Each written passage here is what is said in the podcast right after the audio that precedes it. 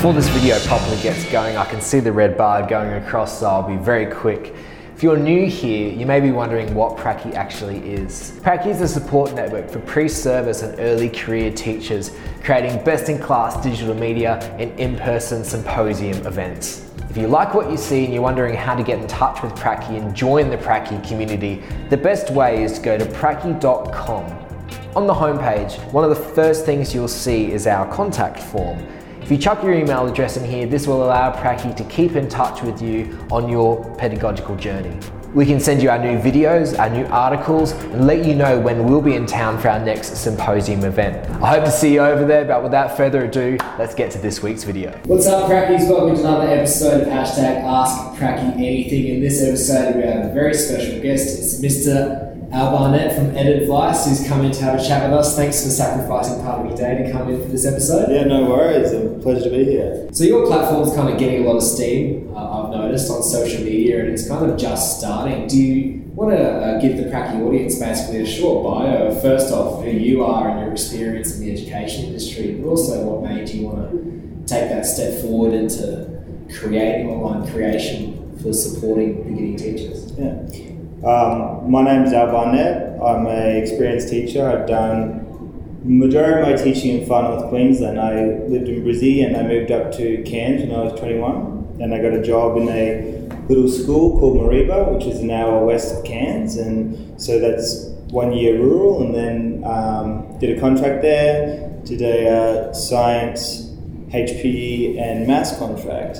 Um, I'm HP and humanities trained, but when you go into remote schools, they, you know, you they don't have um, people trained in those disciplines, so you really get a mixed timetable, Yeah. um, which is it was great. It was tough in the first year, you know. I was teaching year ten physics, which I didn't, you know, wasn't really down my path, but you know, you just Yeah. you learn and you adapt. Um, yeah, and then I went down to Cairns and I taught at Trinity Bay State High School for the next uh, five years. Yeah. So you mentioned that you've had a lot of experience in rural and remote schools. You, just touched on it briefly there, but what are the differences between teaching in a rural community and a metropolitan community? Because a lot of beginning teachers, um, there's a lot of rhetoric surrounding country placements, Mhm. and that that's really the, the country schools really dying for beginning teachers, and there's a lot of great opportunities out there. But how is it different to teaching in, in, in a city school? Um, interesting enough, I'm, I'm having a sabbatical to work on this Ed Advice um, education platform. And while I'm doing that, I'm also doing supply and contract teaching um, at metropolitan schools in Brisbane and on the Gold Coast.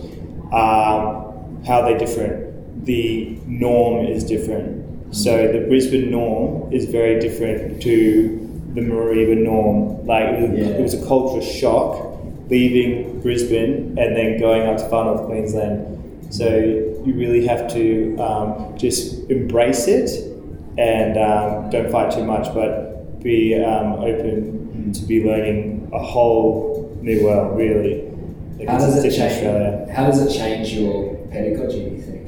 Mm. So, when you're looking at pedagogy, um, and so I worked a lot with Aboriginal and Torres Strait Islander kids. Um, so, the best advice I've had when you look at pedagogy is you start local and then you go national and then you go international. So, you have to make it relevant to the students you are teaching, um, and then you can bring other uh, information globally into it. Yeah, sure. Yeah. So really, because I- I'm, I'm assuming this may be a generalisation, but a lot of those people that you're teaching in those remote communities are from those remote communities and probably haven't ventured too far out. Yeah, right. So are you saying that you have to make it make sense in the local context before you touch touching kind of big level thinking? yes, yeah, that's the way you go about it. It doesn't have to be like you would um, start if you were starting brand new pedagogy. You would try and give them examples of things within the area they can make comparisons with, Yeah. and then you would make it broader and broader as they gain the skills and knowledge to be able to comprehend what you're talking about. Yeah, sure. So you're sharing a lot of great advice for beginning teachers, and that's kind of spilled over to uh, a formal thing that you've created with Ed Advice. Can you explain what Ed Advice actually is and your journey in creating it? Yeah.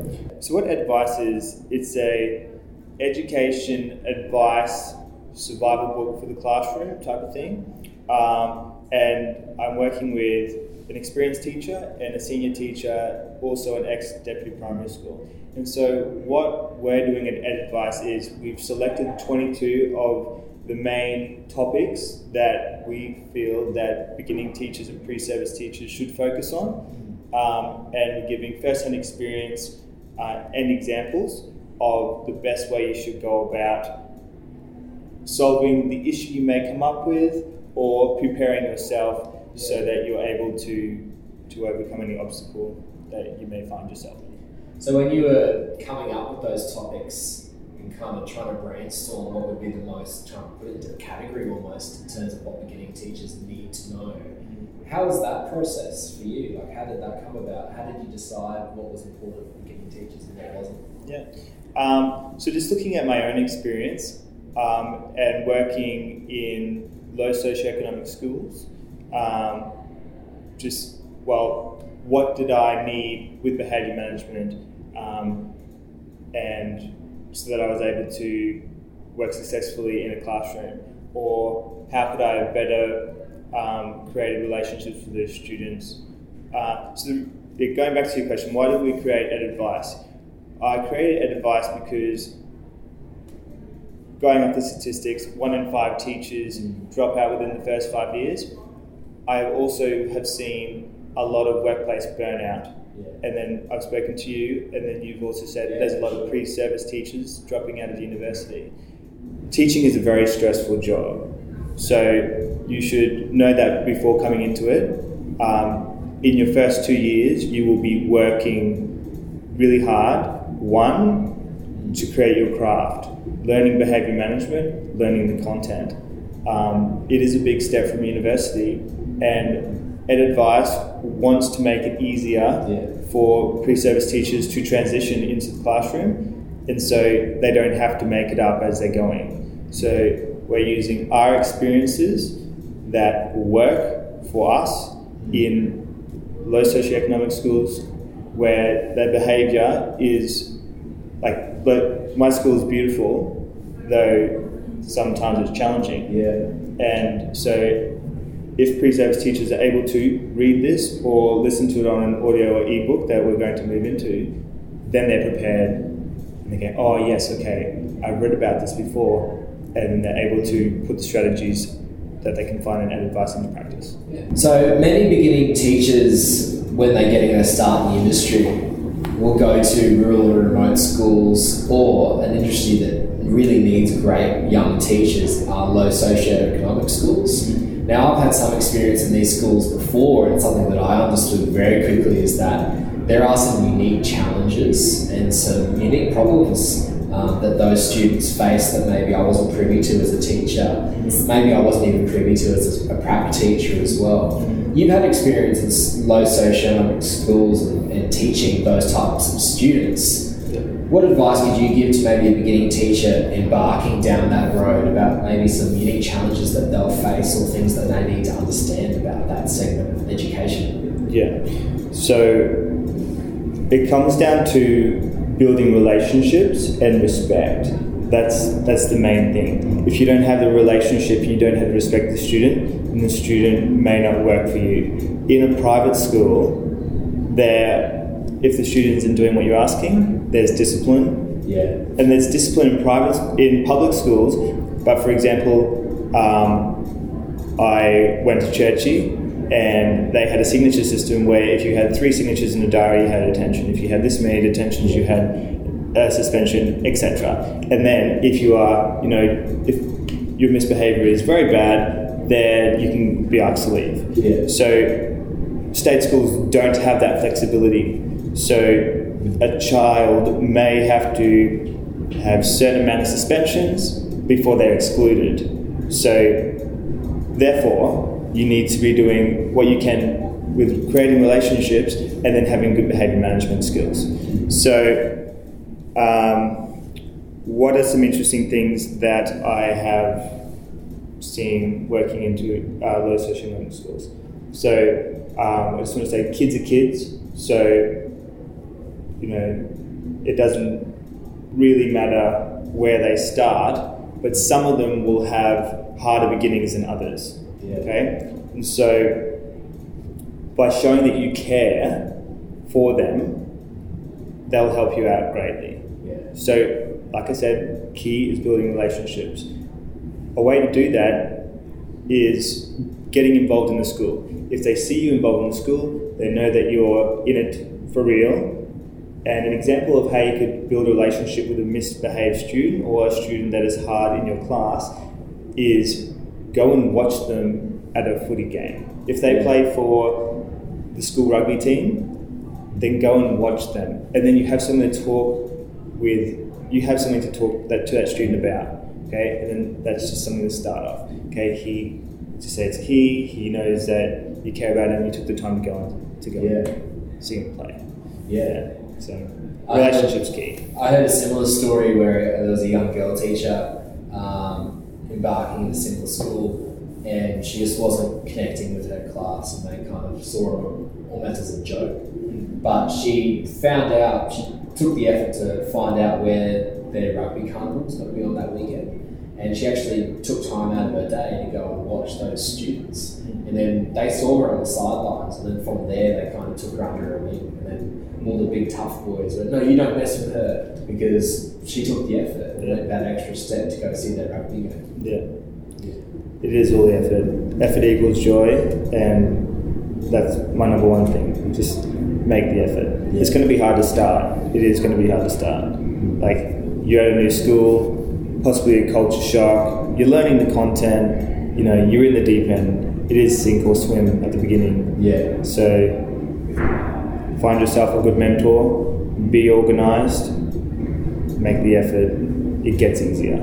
You mentioned sink or swim, and something that we're dealing a lot with with Pracky and those people that sink. Um, you mentioned it just before that there's varying statistics about the dropout rate with people at university and also teachers within the first five years of their careers. People have dubbed it the teacher drought, something we talk about quite often. Why do you think the teacher drought exists in the first place? Why, why aren't young people sticking with the profession? So, um, two things. The first thing is the workload. Uh, the workload for a teacher, it's, a, it's basically it is a twenty four hour job. Like if you're not working, you're thinking about working. Yeah. Um, it's not a job where you can leave it at, at, at work. Yeah. Like if you you might not be working on it at home, but you're thinking about it in head and you just don't you can't turn off. So um, that does get tiring. Um, the second reason is for the amount of effort you're putting in to your work. Um, maybe people think that they're able to embark in another career where they work just as hard and then can make more money. Like I'm not saying teachers don't make good money because they do, but again, maybe you could make good money somewhere else and not be as stressed. Yeah. Um, yeah. So you're not just dealing with teaching content, you're giving four presentations a day, and then you're having to deal with the needs of 26 students. Um, and so you're on all the time, boom, boom, boom, boom, boom, boom, you're firing. Um, yeah. Teaching is very rewarding. I love it. Um, you're great at managing people. It's you get all these light bulb moments with the kids, and you know it is very special. Um, though it is, it Yeah. is- it's a tough profession. Yeah, sure. So you definitely need to know that before going into it. Like, but um, just be prepared, and then you'll just put in the effort. Find a mentor teacher. Use these resources that Pracky and Ed Advice and other education startups are doing, and then like you know, put your best foot forward. What can a beginning teacher do if they are feeling a little bit alone or they're feeling that maybe they're not cut out for it um, and that teaching is not for them? Are there anything, is there anything a beginning teacher can do to kind of get on the front foot and, and help that transition? Yeah. Um, what I would suggest is, and I didn't know this before I started teaching, but Education Queensland gives six um, free counselling sessions. Um, you're going to come up with a lot of social and emotional um, uh, social and emotional well student well-being like issues like yeah so unfortunately that can become a burden on the teacher um, because you're the first line of defense so i would suggest that you would you go and talk to a counselor or psychologist okay on a regular basis just to debrief so that you don't take on any of that Yeah. so that it doesn't add to your stress and so it doesn't lead to that burnout Yeah. you need to look after your well-being you need to you need to be doing mindfulness you need to incorporate that into your maybe into your teaching into your everyday life Yeah. um, i think that's really important So one of your passion areas is talking about things that maybe beginning teachers wouldn't see on prac or that a lot of beginning teachers may not be privy to, especially in these rural communities or sometimes just in education in general. You've had a lot of experience in these different types of schools firsthand. What's something that you could maybe elaborate on for beginning teachers so they don't get this massive shock when they see it? Because sometimes prac's a bit Disneylandish, if you know what I mean. Yeah. And, and you worded it well. Prac is a bit Disneylandish. The thing, Prac's interesting because it is not the same as having your own students in your own classroom. So you have your mentor teachers, and the mentor teachers look after the socio, um, social well-being of the, of the students in the class. Yes. You're there at Prac to deliver content and do behaviour management. They're, your, they're the main things you focus on in Prac. But you don't look at the, you don't really focus on the well-being of students. And so the things that you won't see on Prac is students that might come from poverty, um, might come from domestic violence, might there might be alcoholism, cramming, Yeah. um, child's mental illness. None of that.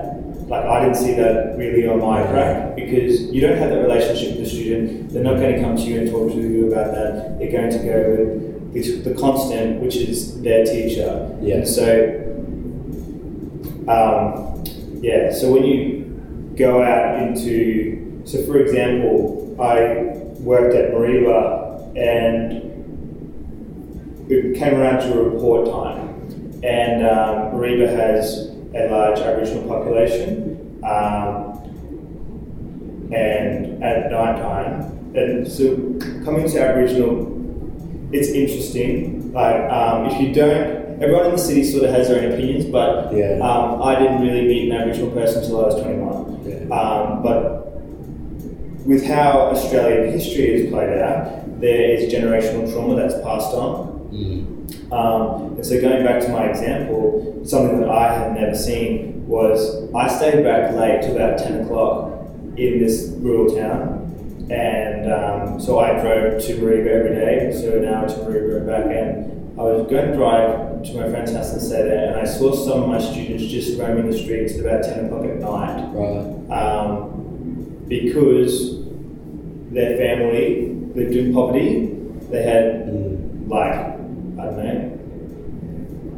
20 people living in a two, three person house.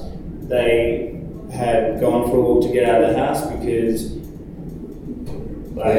there wasn't a place to sleep, so they gave their younger brother or sister a bed to sleep. Yeah, just stuff like that. You don't yeah. like you would not see that no. in in a while. off Brisbane like school. no. no, you wouldn't. No. And um, yeah, like there's a school in Cairns, a primary school, and twenty percent of the students there are homeless. Whiz, They yeah. come from poverty. So it's just there's a lot of money and resources put into metropolitan schools, and that like that's where the main population is. Um, but I just think these issues need to be highlighted, and I'm very passionate about it. And um, so yeah, when when you go into schools and you have your own classes, you build relationships with your students, and you get to know them a little bit better, you will come up against all this.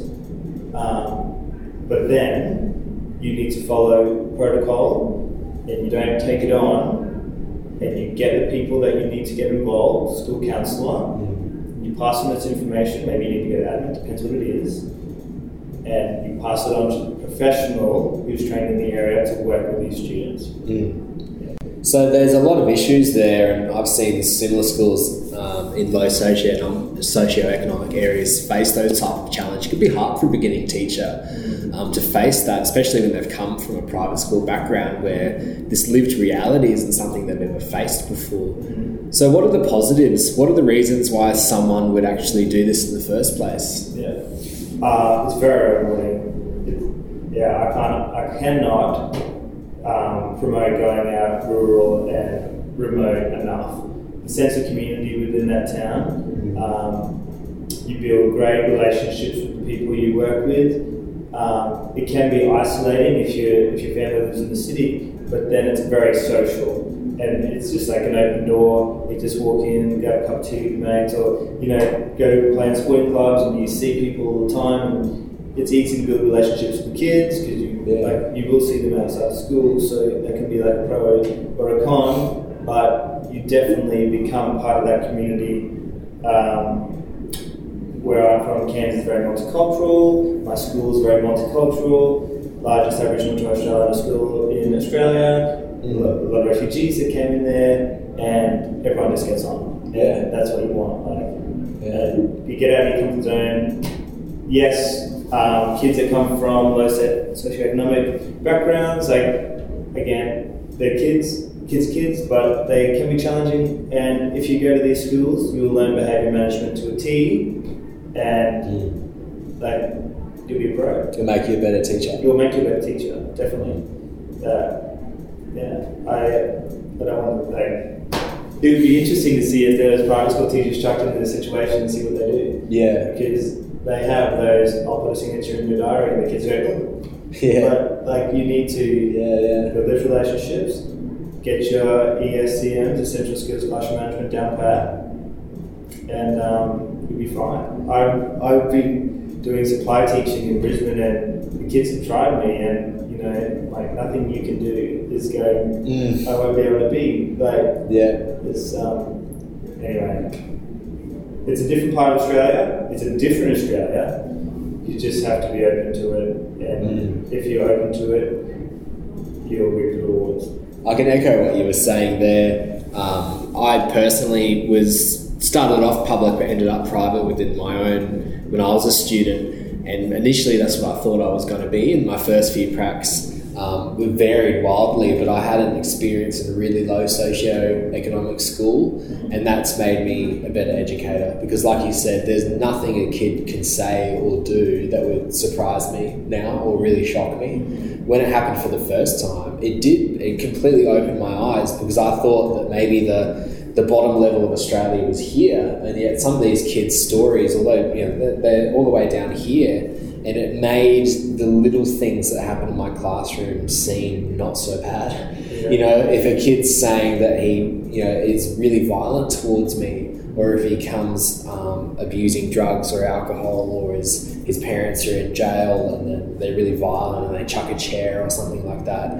Little Johnny not handing his homework in on time suddenly is not that much of a, a big of a deal, and it, it, helps you put things into perspective as well. I think. Definitely. Yeah. So when we talk a lot about rural schools, a lot of these stories come up a lot of the time about you know everyone's got their little horror stories, but I think sometimes it could be a bit of a generalisation. Yeah even at the lower schools in Brisbane that I've had experience with, there were some kids that would rival any kid that I've ever taught at, even at the highest private schools. You know, they're hardworking, yeah. um, they're fantastic. Do you think it gets a bit of a bad rap sometimes? I 100%. Um, the hardest schools I've had to deal with is while I've been doing supply teaching in Brisbane, because you don't have those relationships with the kids. Yeah. And if you don't have relationships with the kids, they don't respect you. Mm-hmm. And so it's always the one percent doing the wrong thing. Yeah.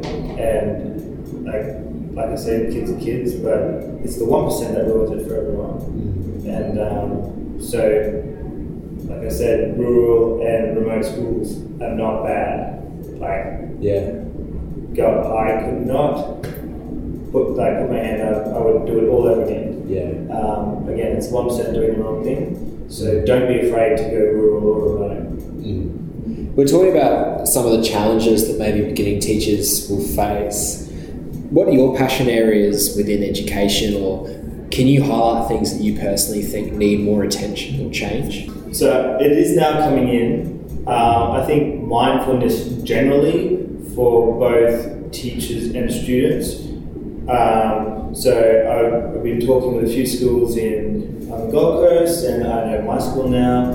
Um, they have a teacher well-being committee, and so there's a whole looking looking at the culture of the schools and um, and how we can better support teachers' mental health. Yeah. I think students' mental health also is very important, um, but there is a big emphasis on STEM or STEAM, and I know this is very important mm-hmm. um, as for these jobs in science, technology, engineering, and maths. Um, is where the government is wanting jobs to go. Yeah. It is a growth market, and there's money to be made from there. Um, though, I think that maybe you can pigeonhole kids um, and not giving them a broad range of subjects can um, is not beneficial for them in the long run. It makes school not as fun. Yeah, the kids don't want to be sitting in a chair, and you know, there's different there's different types of learners auditory, visual, kinesthetic, etc. Not everyone fits the same mold. And if you want kids to sit down and be doing maths and science, which I think maths and science is awesome, but all subjects interlink. So you, I just think that it sort of needs to go back, and instead of having one lesson of maths a week, you know, spread the subject load around. Yeah. And I think English and maths teachers also like that as well because yeah. they have to do four days of lessons mm-hmm. out of five. Yeah. And so maybe spread the workload around. It would be really interesting. Like I'm interested to see what kids are going to be like and what results they get from having to do subjects that they don't necessarily enjoy. Yeah. Yeah. You mentioned that students need a holistic education and that maybe there's attention attention needs to be more evenly distributed. But I, know a big movement. You're talking about mindfulness. Mm. A big movement for student education is starting to talk about life lessons and how to integrate that into education properly rather than just tokenistically. I know you're passionate about it. Yeah. What views could you offer about that particular uh, topic? Yes. So you want students to be lifelong learners, okay? And mm. so with that, we need to be going back to basics. So mm. numeracy, like basic numeracy skills, basic literacy skills if kids don't have basic numeracy and literacy skills, they can't extend their learning. Yeah. And so therefore that child, if they have, you know, a level two literacy ability, but they're in grade six or in high school, how is that kid supposed to be? How can they achieve? Yeah. Also, I also think that um, we need to be looking at kids um, and food preparation being able to cook meals for themselves and also getting back into physical activity. Like Australia has one of the highest rates of obesity in the world. Yeah. Um, so focusing on nutrition, focusing on physical activity, and getting back to basics with numeracy and literacy, I think would benefit this generation mm. coming through.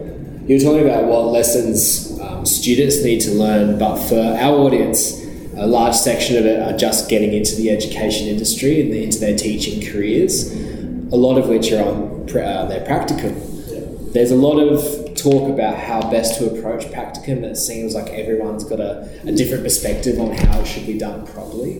What do you think a beginning teacher should really focus on during prac to put their best foot forward? Yeah.